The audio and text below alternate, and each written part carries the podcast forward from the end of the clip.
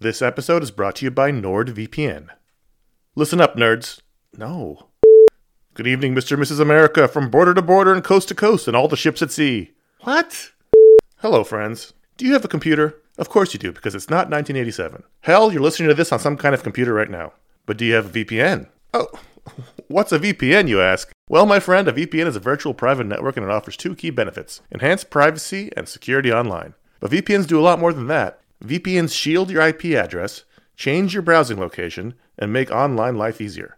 It's all about safety and security, my friends. But like everything else in life, it's also about watching TV.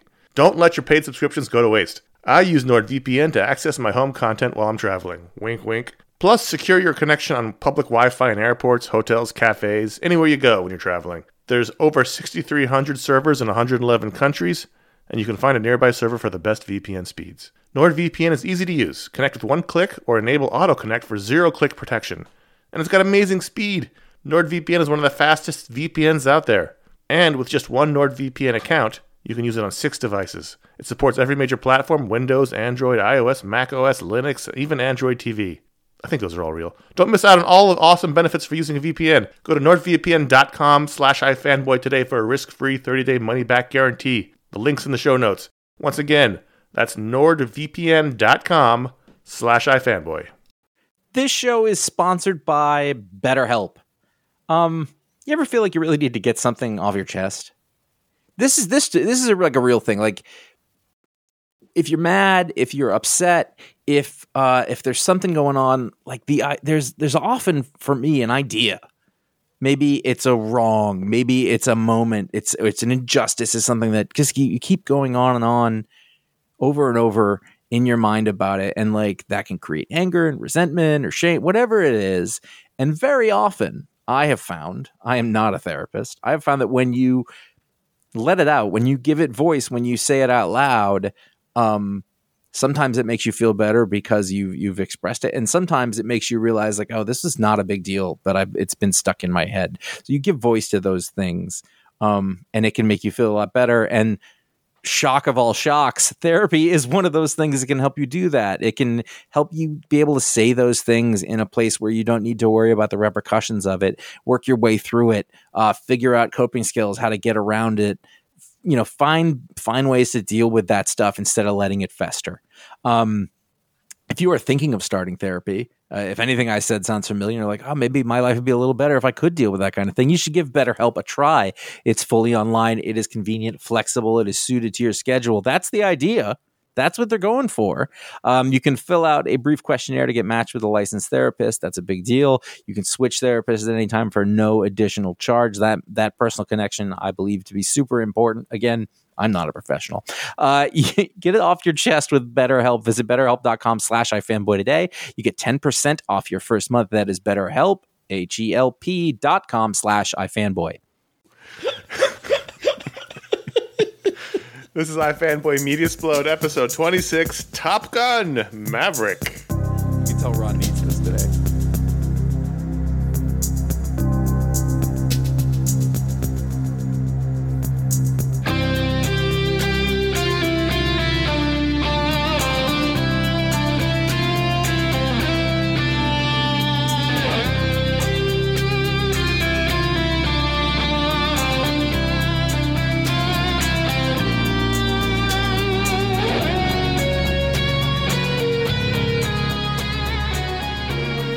Welcome to iFanboy Media Split, episode 26. We're talking about Top Gun Maverick. My name is Conor Kilpatrick. I'm here with Josh Flanagan Hello.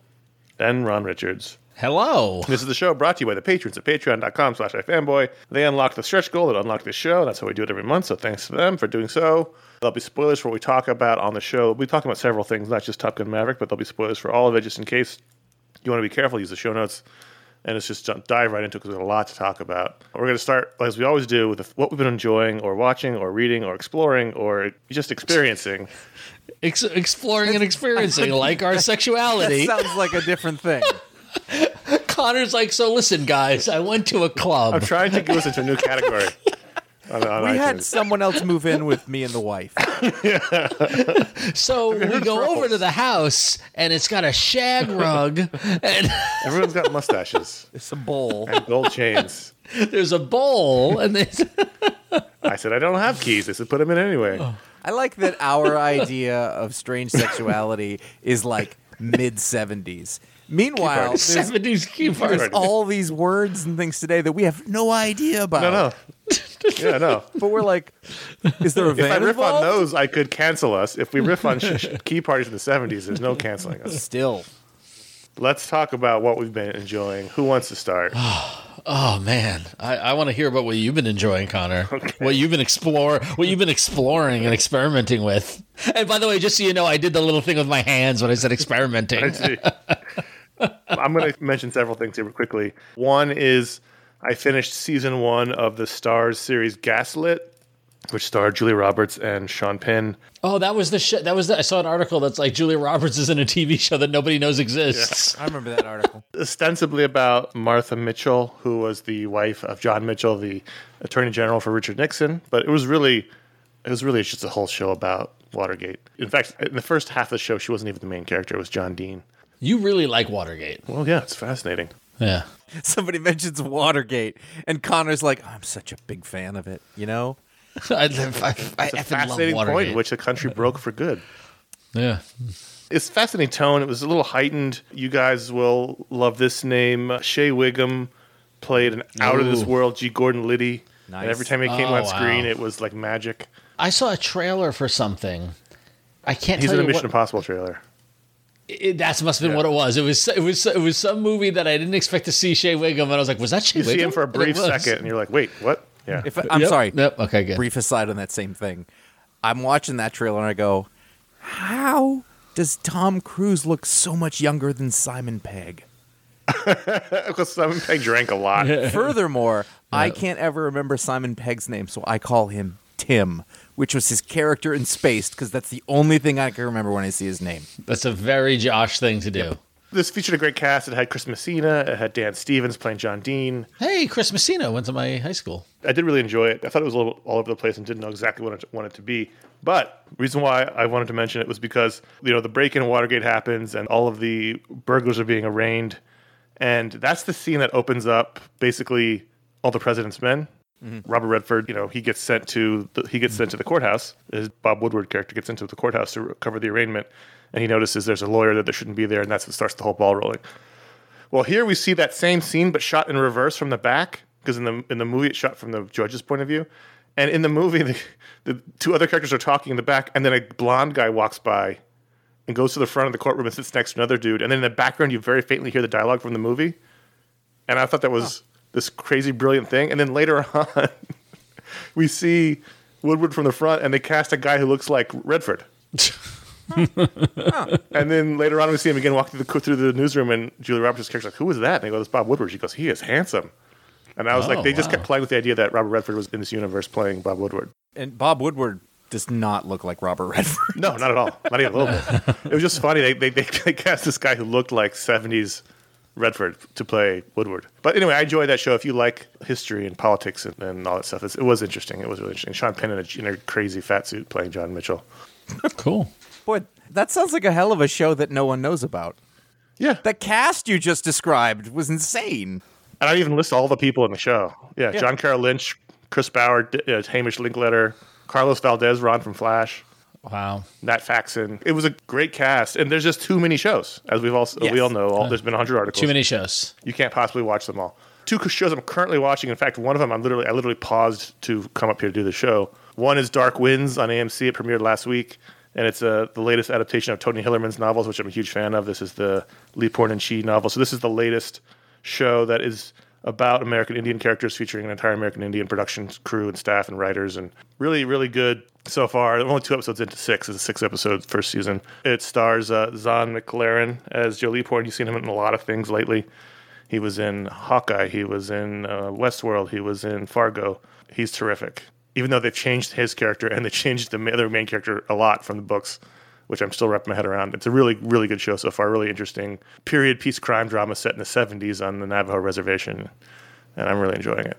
And finally, the show that I literally paused to come up here to do the show was The Old Man on FX or also Oh. Hulu if you have Hulu. I watched the pilot last night. I really enjoyed it. I'm halfway through episode two right now. That's the Jeff Bridges one, right? Yeah. Jeff Bridges and John Lithgow. Right, and yeah. they've introduced two characters in the second episode: uh, Amy Brenneman and Alia Shawkat. That reminds me, I walked by Alan Alda the other day on the Upper West Oh, Side. there you go. He was with some some a woman was and he's like hands were all shaken and, and the woman Yeah, was holding his arm as they walked. Yeah, yeah, yeah. They're old. Did you hear his voice though and feel instantly comforted? I would have.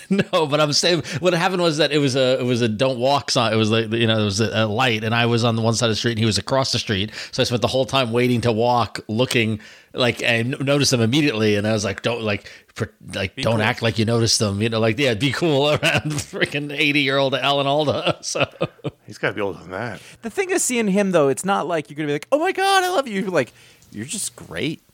You, you're just, just great, You're just yeah. so good. he's eighty six. Yeah. He's eighty six. Yeah. If he's in anything, the thing is better. Like he's just great. He's podcasting now. That's what he's doing. He should. I was trying to think of because because I was like, wow, he didn't look that old when I just saw him on TV. But then I remembered that was was it the beginning of the Good Fight or the end of the Good Wife, Yeah, it was a long time ago. and that was at least five years ago. I was like, oh uh, yeah, 67 yeah, probably. yeah, yeah, yeah. The Old Man is a um, hard, dark drama about a ex-CIA operative who has been living off the grid, hidden for 30 years, who's now been pulled back into the game, and it's it's a very un Jeff Bridges like role. The second episode, Josh, more than the first, really delves into the idea of is he a good guy or not? Like, there's a whole conversation about being the villain of your story and not realizing it. I think it's very well written, and I think the two main guys, you know, it's Bridges and Lithgow are terrific, and I'm looking forward to more of it. What did you like it at all? kinda. It, it was one of those things where when I watched it, it was like real quiet and slow. Yes, it's very. I, I, a I love the way. pacing of it. Yeah. I like, but I don't know that I was in the mood for that thing at the time. If that makes Yeah. sense. I was like, all right, let's be entertained by something, and I was like, oh, I got to work for this. you have to pay attention. In fact, I rewound about 15 minutes in the second episode because I was doing something else while watching. Yeah. I was like, nope, I missed some very important things. So I thought it was really good, but I don't know that I so much enjoyed it at that time. If that, if that, I helps. gotcha. And finally, the last thing I I told you guys in the in the patron hangout when we did it this week, earlier this week, uh, I saw Steve Martin and Martin Short's live show over the weekend. I hadn't seen the Netflix special, so I didn't know anything about it or what to expect. I don't know how much the act is legacy act and how much is new, although some of the jokes were topical. So I imagine there's some things. And also, our buddy Hank saw them, and we were talking about the different jokes, and he said a bunch of the stuff I said was new. So maybe they Yeah, I'm sure they refreshed it a little. Yeah, yeah. Oh my god, I laughed so hard for an hour and 40 minutes. They're very funny people, They're very funny people. and they're very funny together too. They're old good friends. I mean, I read Martin Short's Yeah. autobiography, and they their families go on vacation together. Like they are not just Yeah, performing Aw, partners. Wouldn't you? Lo- wouldn't you love to go on that vacation? yes, yes. And that, Yeah. in fact, there's a funny bit in the in the thing about them being on vacation and getting paparazzied on the beach. Yeah. They're very funny. Plus, Steve Martin's band plays in the middle for about 10 minutes, and they were really great. Nice. It was just a great time, you know, almost like an old time sort of vaud, not vaudeville, but an old time. Let's go to the club and see a show, you know, like you had comedians and you had a band. We were doing vaudeville. And so they were really great. If you're in your area, it's totally worth it. Martin Short must have, he must bathe in the blood of children because, like, he's 71 years old and jumping around the stage and jumping on top of pianos, and he commits. All right, well, that's all the time we have, everyone. Thanks Yep. so much for I tuning was just gonna in. say, I love how we're doing a Conor solo show. so, is- Conor, what have you been reading? I'm done. I'm finished. I'm done. I watched Pistol on FX, which is uh, Danny Boyle. Uh, I don't, don't, don't- I haven't started watching it yet. It's on my list. Uh, I don't. You yeah. know what happens.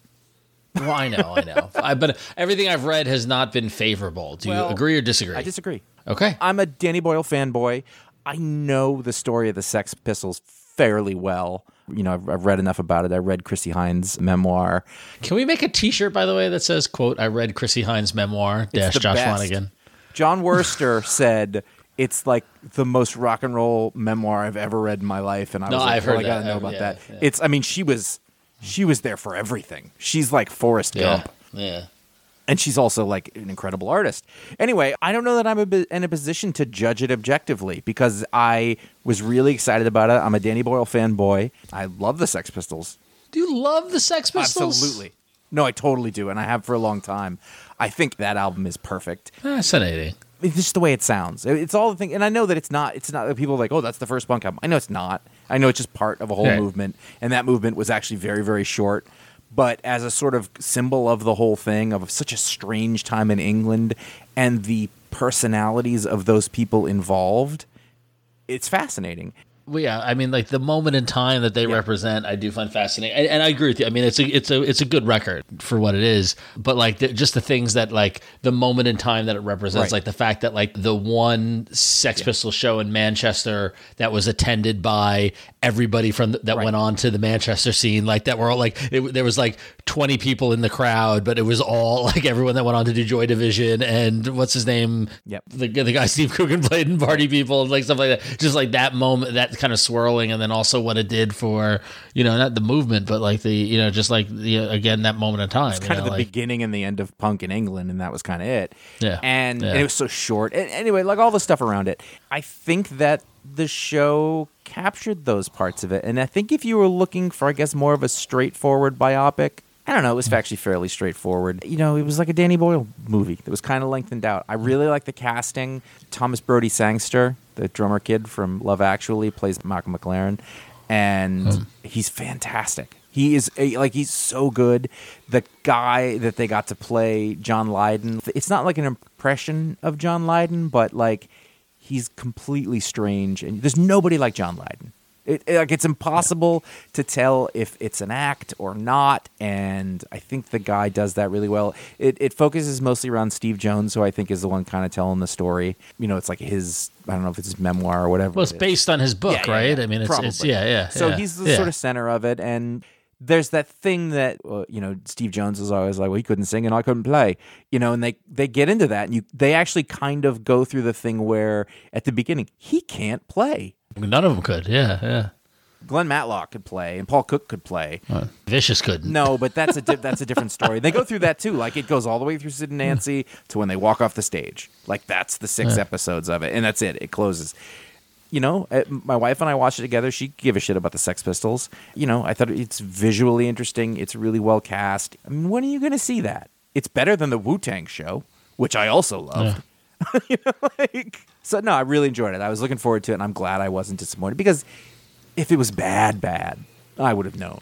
Yeah, I'm not going to nitpick it to death, and maybe if I was like chapter and verse on everything that happened in the Sex Pistols, I'd be like, it's not right. But I think in terms of the feeling, oh, Chrissie Hynde was very, very prominently featured as part of the story, which is good because she was part of it. The girl they got to play Chrissie Hynde was amazing. She sounded exactly like her her, her speaking voice. I was like, how do you do this? Because I listened to Chrissie Hynde's whole audiobook, so I know her voice really well. And that girl just killed it. And she was really good. She was like enigmatic and interesting and cool.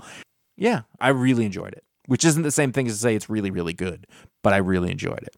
cool. Ron, did you watch it? No, it's on my list. I haven't watched it yet. We've been engrossed in the thing I'm going to talk about. Okay. It is on the list. It's soon. It's hard with a everything that's coming out, Yep. the volume, and then also it's all fractured and all over the place, and it's just available all the time. So there's no urgency. Yes. And then you wait too long, and then it gets buried under 15 other shows. Right, it gets buried or it gets stale unless you really, really want to remember it. And so I don't know, Josh, are you done or are we? Try, is this a natural No, I was just saying, like, the actual thing was that, like, I really wanted to see it. So as soon as I saw it was Yeah. available, I got on it. I really want to see it. I keep reminding myself, and like what happens is that my wife and I like we we at some either I'm making dinner or we're like putting the kids to bed or put just put the kids to bed. We're like, we watch TV tonight. All right, what do you want to watch? And then we just run through. I run through this mental list of like, well, we started the Orville. You know, we got two more to go on this one. We got you know like I'm trying. And if I can't, I've only got so much RAM in my head to keep yeah. track of all that stuff. And if it can't keep it on that list, then it drops off. You know, like for example, like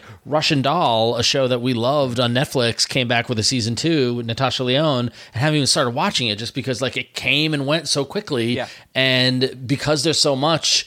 You know, and and also because like I'm not talking to as much people about media as I did at work or you know all that sort of stuff. Like I tried writing it down, I tried putting on lists on apps and things like that, but you just can't. At the end of the day, you just can't. And then what happens is that we end up falling. I don't want to say into a rut, but falling into a gap of just like because the thing is that like both me and my wife agree we're we're somewhat I'll say it. We're somewhat anti binge watching. Like I, I think we, you know, we we enjoy watching an episode and then waiting a few days and watching the next one. You know what I mean, or waiting a week and that sort of thing because it gives you time to watch other things, but also you know builds anticipation and speculation and all that sort of stuff. But at any given point, we've only got like three shows in the mix, right? And so yeah, it's just hard. I mean, It's most of the time we just start watching ER.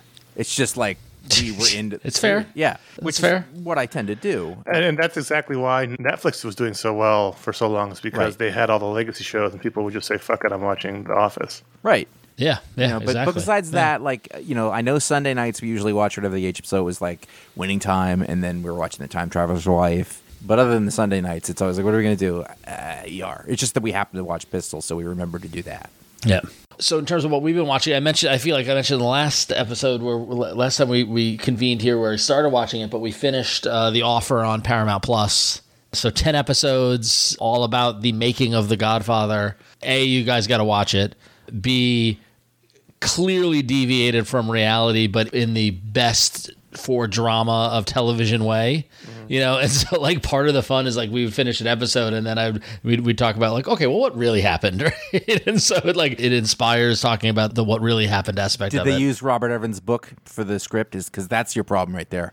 no, No, they, no, they no. so no, they, so and that and that's where it also deviates. So it was It's really all from the producer's point of view. in the credits, it, it says, "What does it say?" It says like based on the experiences of Albert S. Ruddy, uh, with special thanks to and, uh, a guy who wrote a book about The Godfather. Right? So it's not even based on a book. The guy just like the producer of The Godfather get, got with his production team and told them what happened, and then and then they fact checked it with whatever the, this book that they based it on.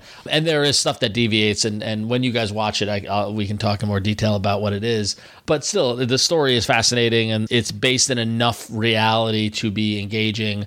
And I think I, I did say talk about last last time, but Matthew Goode, who was on The Good Wife, doing a great similar Josh, I think to you know what we are talking about with the guy doing Johnny Lydon on Pistol, you know, doing a great portrayal of Bob Evans. You know, not necessarily doing an impression, making it his own, but getting the essence of Evans. And it's funny because you know this was a, a ten episode limited series that was produced to coincide with the 50th anniversary of The Godfather. You know, Paramount getting all kind of you know transmedia on it, and it got panned when it first came out. Out, but then as people watch it, they're like, "Oh, this is actually really you know I wouldn't I, I don't know if I would say it was good, but it was engaging. You know what I mean? Yeah. You know, yeah. So with Miles Teller from Top Gun Maverick, which we're going to talk about Not my tempo. what I do find interesting about it is is that eh, you know coming out of the finished season, I saw all these blog posts like, "Will there be a season two? and blah blah blah, and and like articles explaining like it's a ten episode limited series about the Godfather, so there's probably not going to be a, a season two.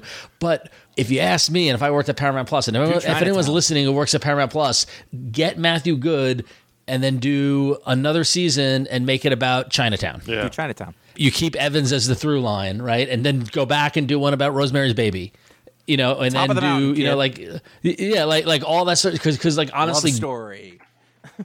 Evans was the backbone of this story and the backbone of you know whatever the ten years of Paramount that he was at. Yeah, do love story like oh it was great. So I I- really really want you guys to watch it. I know the list is long and there's lots of stuff to do. No, I but really wanna and Josh, you're not even on Paramount Plus, but like it's worth it's it's worth the four ninety nine or whatever it is for Paramount Plus. Hundred percent. I'm. I plan to. Yeah. The other note, which I have, which I know we got to move on, but uh, in the I can't believe this actually happened kind of category would uh, would be Chip 'n Dale Rescue Rangers on Disney Plus. This is the movie about Chip 'n Dale Rescue Rangers that came out on Disney Plus, and it's uh, starring John Mulaney as and Andy Samberg as Chip 'n Dale. Here's my one line pitch: Who Framed Roger Rabbit for the 21st century? Yeah, I saw the trailer. there are so many cameos and characters and stuff they did with characters where I'm like, how did they get away with this? It was like one of those, like where like, how did Disney of all companies be like, yeah, put that up on the platform, right? Like it honestly is crazy. You're talking about non-Disney characters or Disney characters? Both. So non Disney characters that are in the movie. As well as Disney characters that they, because the whole premise is that it takes place now. Wait, but where are we now? Are we now? Wait, now or That takes then? place now. Now. Oh, but wait, what happened to then? You missed it. That- that was then, this Just is now. now. They do this whole um, explanation of how they got there, and they they show like Chip 'n Dale and Rescue Rangers like in their heyday in the early '90s, right? And then now here we are in, in 2020s, and Dale is doing the Comic Con circuit, and he's there. He's at a table next to Lumiere from Beauty and the Beast, and across from Tygra from Thundercats, right? And it's just like, what the fuck is this, right? and so they take that and they apply that to a lot of different characters. So like Will Arnett plays a middle-aged, overweight Peter Pan Right. which is like a cornerstone Disney So character. so yet it's like the let, Lego they let them do this. Yeah, I guess it's a little bit. Yeah, it is. It is very Lego Movie esque in that, but it's also I, I give it more akin to Who Framed Roger Rabbit than Lego Movie. Can I? Uh, for me, Who Framed Roger Rabbit is a real touchstone movie. I think that was the first. Sure. Like, I mean, now I have the words for it, but I didn't then. But that sort of postmodern thing. Yeah, where you yes, sort of are like, oh, this is like a big world, and this all means something, and there's a historical context for it, and at the same time, it was Yeah. like super funny and entertaining and and historic at the same time, and. I don't know. We don't, we Yeah. don't. We don't talk about it that much, but that was a really big deal for me. It was a landmark film, yeah, for sure. Just just the animation with the live action, but that's something that Disney did back to the you know Mary Poppins and that sort of thing. But it continued it, and this this is very much in that vein. But like, there's also McGruff the crime dog, Right. and like MC Scat Cat and Paula Abdul as herself, right? Like, so it's just like, it's definitely from the the the you know knowing that you know Akiva Schaffer directed it, right? And like and Mulaney and Samberg and all like it's from that corner of the SNL kind of comedy kind of stuff. So you get it, you get a sense of it. But like it was funny. I mean, it, and, and as a fan of Chip 'n Dale and as a fan of Disney and as a fan of cartoons of that age and the like, you know, the nostalgia factor and stuff like that. You know, it's very postmodern, very meta. You know, but like was was entertaining. I recommend it. The trailer was funny, so I'm Yeah, not, yeah. the movie's funny. You should check it out. You'll never watch it, will you, Conor? Like we said, I don't have time to watch all these things I really want to watch. I will. Let alone the things I think I might watch. Okay. I will. But I'm not against it. I, I saw the trailer. Thought that looks funny. Yeah. Yeah. All right. Good. Is it because Megan won't watch it? Uh, I don't know. I don't know. I don't know. We've never talked about it. Probably not. No. the other day we were talking about Chip 'n Dale Rescue Rangers, weirdly, which she didn't grow up with. I didn't either. Oh, I did. I didn't watch it. I, did. I was Ducktales, and that was about it. Ducktales. Oh, well, then DuckTales, TaleSpin. DuckTales led right into it. Yeah, the Darkwing, exactly. Duck, Darkwing Duck, and TaleSpin. I didn't watch and- Darkwing oh. Duck or Chippendales. Oh, you didn't watch Darkwing Duck of all characters? That's right, right up your alley. He was a serious, but he had to go read the news. That's about the time that the Times would arrive, and eight-year-old Conor was like, "Excuse me." And he had to frantically write letters with the uh, headlines to send to his friends. Could you- he was little Conor's just outraged at what Tip O'Neill did that day. He's at the photocopier at the library making the Conor Daily. All right, so let's Mom, I need a fax machine. talk about Top Gun, the movie on everyone's lips these last month or so. Yeah, Did anybody watch or rewatch the original Top Gun in preparation for Top Gun Maverick? Yes, of course on Paramount. I did as well. Yes. Yeah, Paramount Plus. I own the Blu-ray, Wow. All right. which I'm surprised about. I have a couple of key observations from the rewatch of Top Gun, but I, I don't know, Conor, how you want to handle. I'm not going to go super deep, but it, I hadn't watched it. Uh, it's, it had to have been at least 20 years since I watched watched Yeah. it. Yeah. It reminded me how much of a cultural juggernaut it was, and Yeah. how much just that little opening music bit Sure. took me right back to Yeah. that time. Oh, It- I love, I love that. I love that song. Dear, near, near. The guitar, Yeah. like the clean guitar sound. But I even Oh, remember it from the video game, the, the Yeah, Nintendo yeah. game, which I, that I had, where it was like the 8 bit version of it. Yeah. It was such a t- cultural thing. Josh, didn't your brother come out to the Top Gun music at your wedding? It's possible. I think he did. He was very into that as a thing, like as a as a like an aesthetic would be like the Pete Maverick thing. yeah. Mitchell. Well, I was surprised how tight and taut that movie is. It's- It's like under two hours, Uh-huh. and they don't waste any time in that movie. Well, that's because there's no plot, so it's really easy Yeah. not to waste Yeah, time. yeah. It's an hour fifty. Conor, that's one of my observations. So I have three observations about this film. I'll share right now. Tony Scott directed it. One was how short it was, Yep. right, and just tight and to the point, and like really made me miss movies of the '80s that were short. Yeah. because it was funny because one of the things in the in the Godfather in the offer when they get to the point of editing is the argument over the length, right, and and how you know the the business guys at Paramount wanted it to be shorter so they could show it more times in theaters, but you know, but then Evans was like, no, no, you know, the shorter version's a trailer. You need the whole movie. And my wife turned to me and she's like, so why is every movie th- three hours now? I was like, yeah, I know it's a problem. So it was short and tight. My second observation is: is there more of an MVP of the '80s than Michael Ironside? No, No. And '90s. And 90, eh, 90 but it, yeah, but he really shined in the 80s. But yeah, Oh, I please, understand. you It's got- Mike- got Michael Ironside makes every production better. Starship Troopers. He showed up on ER for a little while. Yep. He's Yeah, great. yeah, yeah. And my last observation is that I don't think there is a scene in this movie where Tom Cruise is not either in a jet or on a motorcycle. He needs he needs speed. I mean, he, like, seriously, when he is not in that plane, he's on that motorcycle. When he's not on that motorcycle, he's he's not in the movie. That's it. I was pleasantly surprised to see there wasn't a lot of like, ooh, except for the fact that there's one black character, Yeah, who's a pilot, and his name is Sundown. yeah. And I could not believe it. Could not believe it. I, yeah, that's probably. I was taken aback by the fact that like I couldn't tell you what the story is right now. If I did, it would sound like he goes to school and he wants to be the best pilot. Well, it's the same story as the second Yeah. one. Yeah, Yeah. but but but then the, They but- train and they have a battle. then there's a threat from an unnamed enemy. They train, and then there's a jockeying for a position. Which, in by the way. I will gladly, I, will- sh- gladly give Tony Scott and Jerry Bruckheimer and Don Simpson and everyone else involved in this production all the credit in the world for never naming the enemy well, I'm sure there was a reason. because that makes this timeless. Right? If they had said it's Sort Russia, of. then you're you're in that time period or whatever it is. But the fact that and then then in the and not to spoil the latest movie that they followed suit with that same thing and it's some random unknown enemy and you think you know what it is and then they go to attack them and there's snow on the ground. It's like where am I in the world? But the, it I mean, was that's, well done. I, Slovenia. I feel like there was a reason for it. Though. Korea. The reason was like I think the army didn't want them to, or the navy. Yeah, that they oh, Yeah, for sure. like didn't Oh, want for them sure, to say. yeah, and yeah. also like, you know, when they made this, they were planning on showing it in Russia. The, And they the Cold sell War wasn't over. Yeah. was '86. Well, no, You no, no. couldn't the just new- do a movie with Tom Cruise no, I'm sorry, the new one. kills I mean. Russians. I mean the new one. Yeah, I'm talking about Oh, the the- old original one. Right, I know. I'm just saying it was the same thing I thought. It was like they can't now because cinema's too global or whatever. But I could tell you what the goals and the str- and the stuff that the characters were going through in the new movie. And this one, not so much. I mean, whatever it was, it was incredibly surface. It is the most surface, superficial movie. Well, it's 80s. I've never. It's- well, that yeah. doesn't mean. I mean, yes, they were more so then, but this one takes the cake.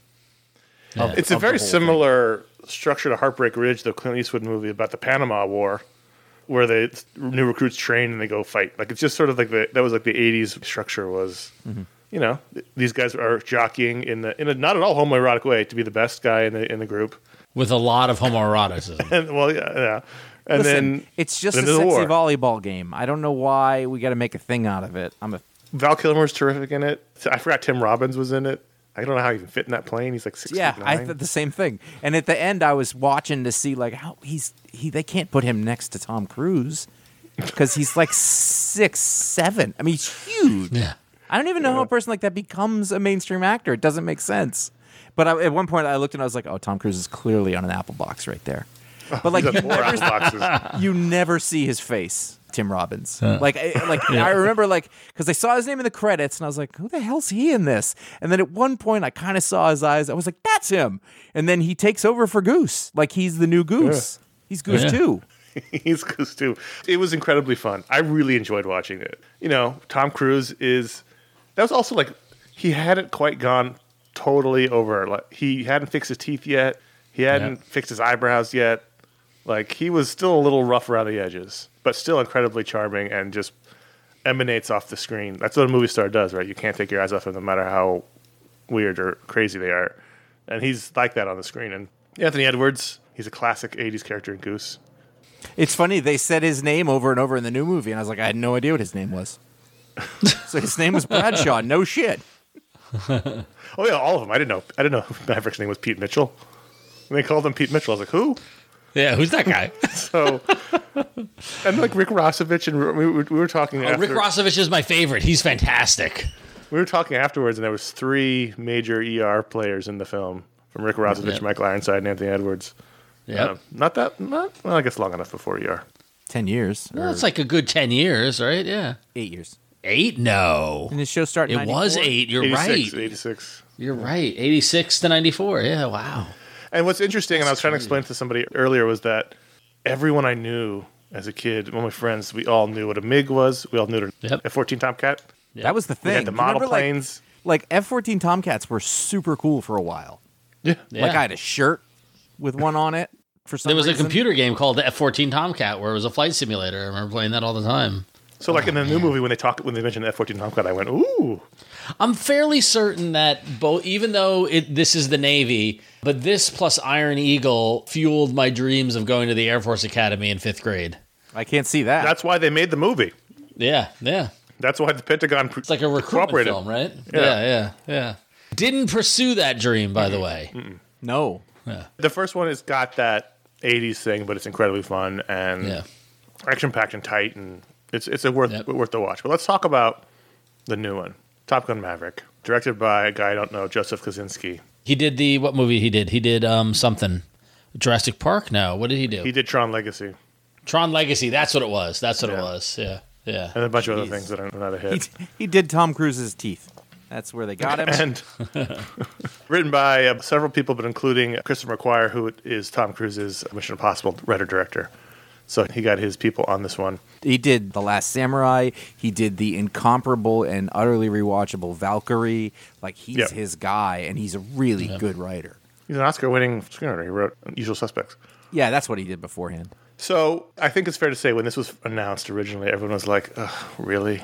Yeah. We're going to do Top Gun 30 years later?" And that, that was like five years ago. Yeah. Well, this movie was shot many years ago. It wasn't just like, Yeah, yeah, yeah. it was shot pre-pandemic.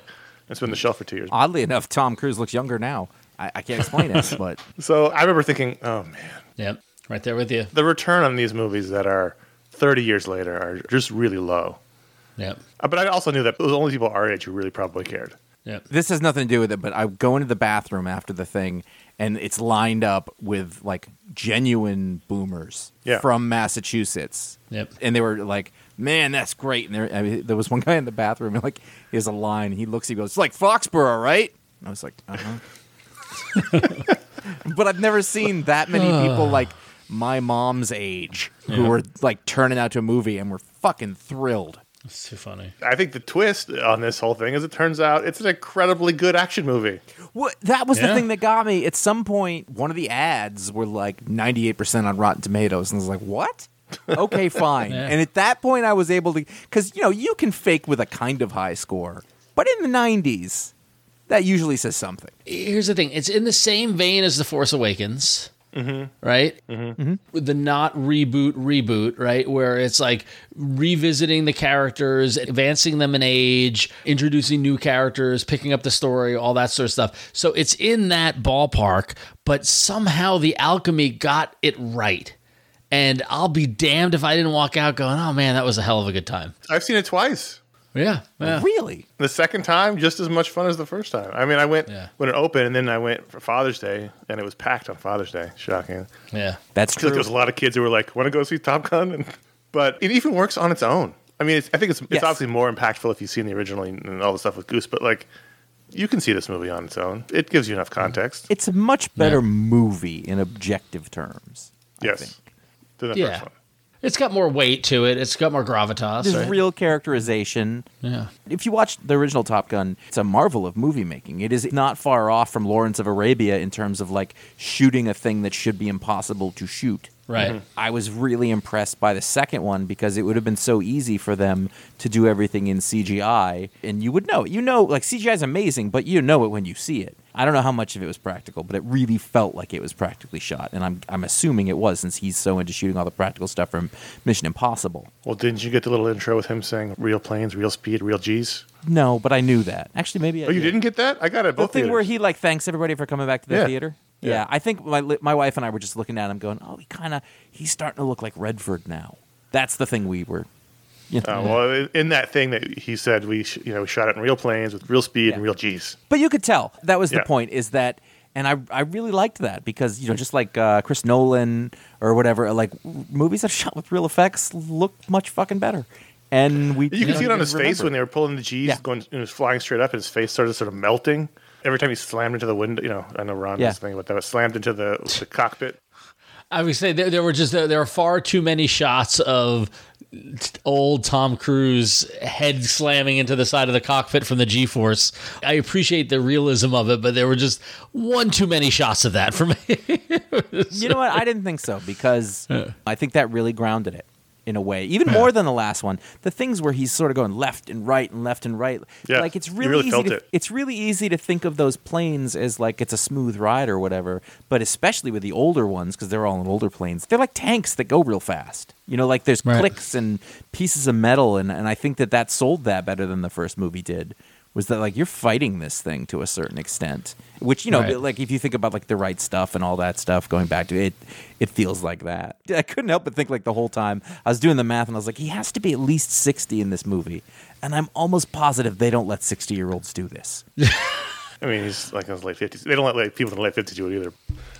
Let's see, uh, 36 years since the last movie. All right. So, So, the first movie, you know, it's basically all fighter pilot action, right? So it, it's almost antiseptic because they're in planes and they shoot ro- they Yes. shoot missiles at each other. And, but here, at one point towards the end, when he crashes and he's got to run around, uh, first of all, I, I gave him credit for finding a way to get him running into the movie. yeah. I know. I I tapped Lindsay. I was like, he's doing it. He's doing it because of the arms. but also, it was so weird to see Maverick, the character, in a hand to hand action. Right. Yeah. I was like, wait a minute. This is weird. yeah. I don't know why. It's just I just picture him in a cockpit and take him out of the cockpit. And then if he gets hit, the plane just blows up. Like nobody ever bails out and survives, right? Like, yeah. not Goose. Yeah. I will say, Goose, I was well. Speaking of Goose, so Miles Teller plays Rooster, Goose's son, and I thought he was great, and I thought he did a really good job of capturing the essence of Anthony Edwards to the Yeah. point you could say like he looks like he could be his son. At some point, the costume designer was like, "You want to be subtle about this?" And they're like, "Nope." Nope.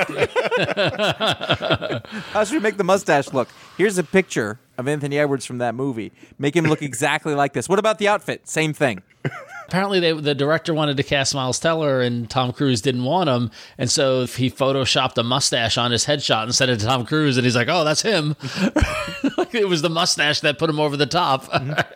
He just had the essence of Anthony, the body Yeah. language of Anthony Edwards. Yeah. It wasn't like he looked looked like him in the face. I was impressed by the way he portrayed it and the conflict between Tom Cruise's character and his character, and they revealed the history enough for you to like not understand what's happening, but know something happened, and then once you find out, have it make sense and all that sort of stuff. Like they they definitely played with that stuff enough. I also think that you know you didn't need to see the first Top Gun to see this, but there certainly was a hell of a lot of payoff if you did, Yeah. and like little thing, you know, like it was funny because I went to go see this with my sister who loves the first movie, and she watched it before I went to go see it, and she was sitting there just like sticking fingers out every time there was like a nod to the first movie, mm-hmm. And she was kind of annoyed that Kelly McGillis wasn't in it. That would have looked so weird. Uh, yeah, but then she was like elated when after we saw this and got home, and she did some research and digging and find out that Jennifer Connelly's character is referenced in the first movie. She's a throwaway line in the first movie. Yeah, she's a throwaway line in the first movie, which is like she's like, okay, it's in world, so that's good. Like, it, like it, it, it, it definitely hit on the right things. This leads me to the big question I had watching the movie. And actually, I'm going to put a little pin in that for just a second and talking about references. If you had never seen the first movie, then the entire s- scenes with like Iceman wouldn't mean anything. Like, it was Right. why are we doing this in the middle of it? And that was a, like genuinely emotional. And I and I remember thinking like. This isn't making me sad for the reason that it should in the movie, but it's making me really sad for a real reason. And I thought that was really interesting. I can't think of a movie where that happened. I, I liken it to, and, and this is not for the reason you just mentioned, but I liken it Uh-huh. to the scene in Jaws and talk about the Indianapolis. Yeah. In that they stop in the middle of this big action movie to ground it emotionally and give you some emotional stakes. Yeah, but it's also the emotion you're feeling is because of a real thing that really happened to the actor Yes. who you're watching on camera, and that Yeah. is, and he's alive. It's not like like sometimes a thing will like if Stan Lee shows up in whatever the last movie was he was, and you had like in uh, I think it was Into the Spider Verse, and he talks and he says a thing, and it's it's really sad, but without having Yep. meant to, but you have a feeling. Like I think I teared up at that point the first time. oh yeah, that Spider Verse line by Stan Right. was like that killed everybody. Yeah, that right. was. Uh, yeah, so this yeah. was like that, but it was Yes. him still alive, and it wasn't. Oh, it was crazy. I thought it was a really great scene. Yes, it That was was. a really great scene. I thought Tom Cruise was really good in it too. yes, yeah, totally. I thought he got to do some real acting in this movie, which is something you don't really think about in a Top Certainly Gun not in Top but he got Gun. to- he got to do some real acting in it. Yeah. So anyway, so to go back, Penny, Yep. does she live in Charlie's house? Because Yes, that was it's the, same house. house. It's the same house. Yeah. Yeah. and I thought that's weird. And then I was like, wait, does Iceman live in Viper's house? I don't Because know, it is the maybe. same drive up to the like the nice Yeah. house on the. Also, Well, you know, they these probably have a Navy house guys that the make- admirals get to use. Yeah, probably Admiral's house. Yeah, yeah. My thing is always like, it's been 36 years. He's dated nobody else but Kelly McGillis. Like, he's got to get back together with Kelly. Oh, I had no problem Like, with that. That's just what I said. People all complaining about. She left. in the movie. yeah. She left. They went their separate ways. I liked Maverick's career arc where he washed out of being an instructor, which makes sense, and then he goes to basically become Hal Jordan, a test pilot. I love that opening sequence with the stealth Yeah, that was very cool with That's it. the yeah, Chuck with that Yeager ship. thing. and the, him him landing and being like, "Where am I?" and the Yeah. kid thinking he's an astronaut. Like I thought that was so, that was all fun. Why'd they cast Ed Harris in a role that was tiny. Had no. It's a cameo. I know. Yeah, yeah, yeah, because it was it was I forget the actor's name in the first movie, but like there, there's the angry bald, you know, uh, guy from- Oh, oh, Admiral Mr. General Strickland. guy. Yeah, yeah, Strickland. Strickland. Yeah, exactly. Yeah, yeah, yeah, exactly. I was hoping for some Tom Skerritt, just a little Tolkien. bit of Tom Skerritt, you know, but he's old. Tom He's Skerritt retired. had more of the like happy nod, like proud nod thing than, Yes. than Yeah. John Hamm, who very hilariously came in to be like the uptight police chief who doesn't like what his detectives do. yes, And Hamm was Strickland. He was the Strickland Yeah. character. yeah. Yeah.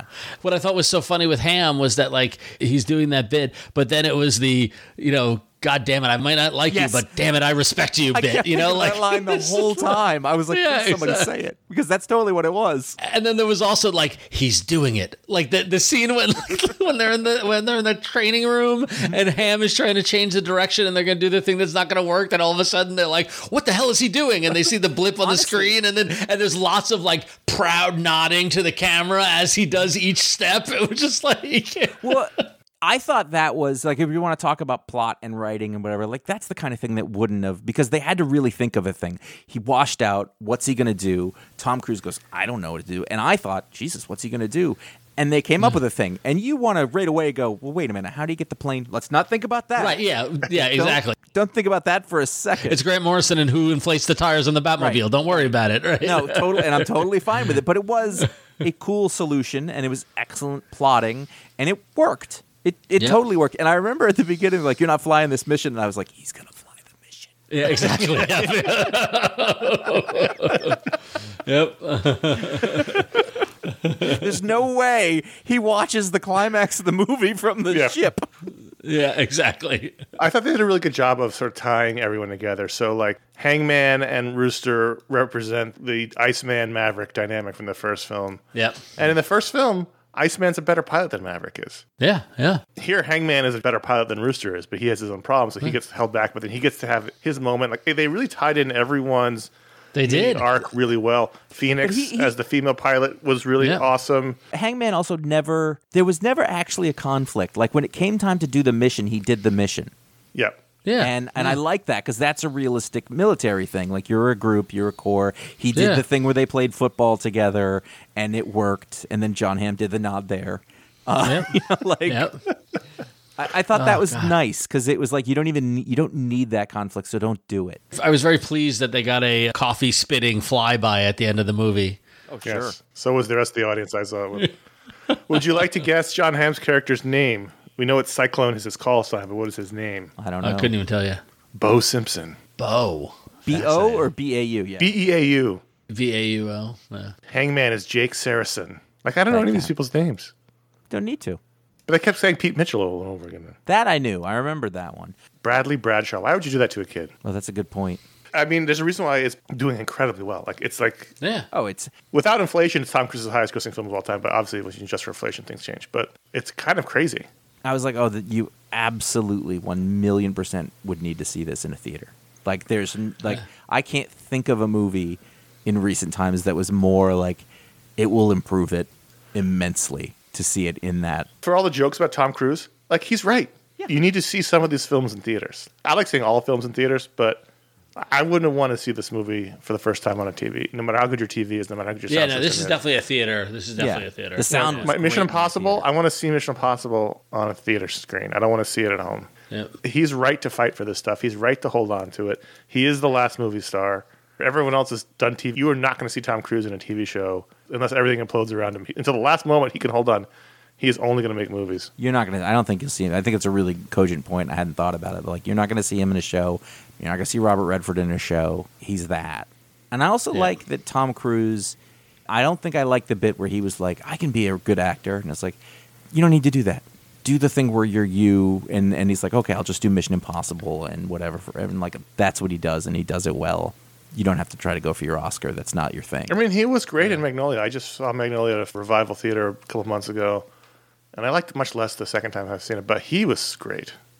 He was Yeah, really but it's still one of those. But that's like one of those Alec Baldwin and Glenn Glengarry roles. He has like his big scene or two, and stands out from the rest of the movie, which is one of those sort of Oscar bait kind of things. But here's my controversial point: We have a lot of actors who can do that. We don't have a lot of actors that can do what Tom Cruise does now. No, I don't think that's controversial. I think that's basically what I'm saying. Like, do this Yeah. thing. You don't need to prove the other thing. And I'll say this a lot when we talk about movies. I was like, I can't not see Tom Cruise, and I mm-hmm. can't not see Tom Cruise, but I also can't not see George Clooney, and I love George Clooney, and that's their strength. That's their thing. But that's what movie stars are. You don't Right. watch a Cary Grant movie and he doesn't disappear into the role. It's Cary Grant. Right. I did walk out of this saying Tom Cruise is a crazy person. He is, but he's No shit. in the best possible way. Yeah, yeah. For all the jokes about him dying on screen and like he gives everything No, yeah, to no, make you a can spe- see it. You spectacle can see for it. you to enjoy. And Yeah. And let me tell you, not a moment goes by in this film where he's either in a jet plane or on a motorcycle. well, he's in a boat at one point. He's, he's on a boat at one point, yeah. Let's talk about the magic of cinema in that an old man who pulls out his old ass motorcycle doesn't look like a dipshit. No, yeah. I, I give him all the credit in the world. He looked cool as shit. And that Right, jacket, exactly. the jacket with all the patches, right? Like, yeah, Let's think cool, about what look most cool. 60 to 7 year old men would look like pulling out their mid 80s. Do you think the barbecue place by the convention center is regretting all the Top Gun stuff they put up on the walls that clearly got them cut out of this film? Wasn't it gone? Isn't it demolished? Oh, is it gone? I think it's gone. Oh, that's that's a bummer. They would have shot there if it was still Yeah. open. So Tom Cruise currently is 59, so it means he was probably like 56 when he shot this. Tom Cruise is 59? Yeah. I thought he was older. No, I thought he was older. He was born in 62. He's been famous since he was really young. I mean, he was like He was he was like 24 when he did the first movie. like when it came out. yeah. Yeah. Yeah.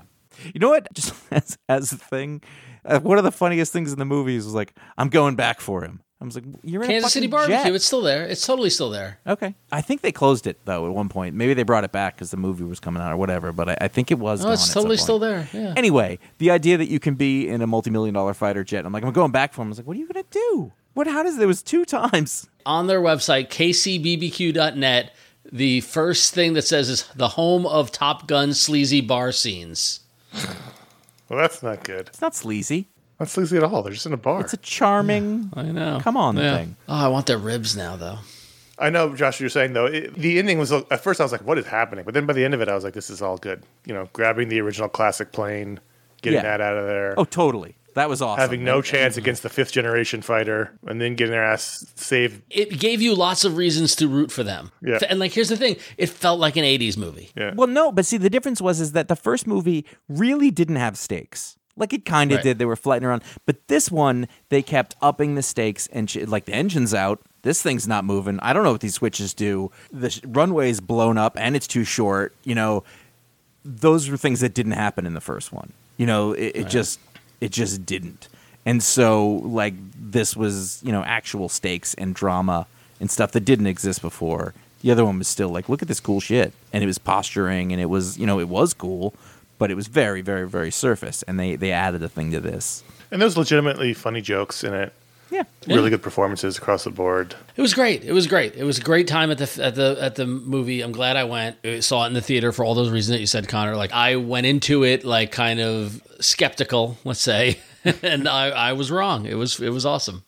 I'm so glad we still have Tom Cruise. I really am. I really, I'm glad there's someone out there making great movies for the theaters Yeah. or trying to. You know, not always successful, but man, in an age where it's so, it would be so easy to just sign up with Netflix for a billion dollars, you know, and make ten movies for them. He's making them for cinemas, and I'm so happy about it. Yeah. it's funny at a certain point. Like I had to come to terms with the fact that the Mission Impossible movies weren't just a crappy licensed movie. I was like, oh, No, these are they're actually so kinda- fucking good. I know that, but like I just didn't realize it for a bit, you know, because it just seemed like oh, it's just another licensed property that's doing a thing of I mean, I didn't realize it either until the last set of them. yeah, I missed the entire middle of that. yeah. I dropped out of that franchise. I loved the first one. I love that movie. And then the second one was not that good. And then the third one, I think, was J.J. Abrams directed. I didn't even see it.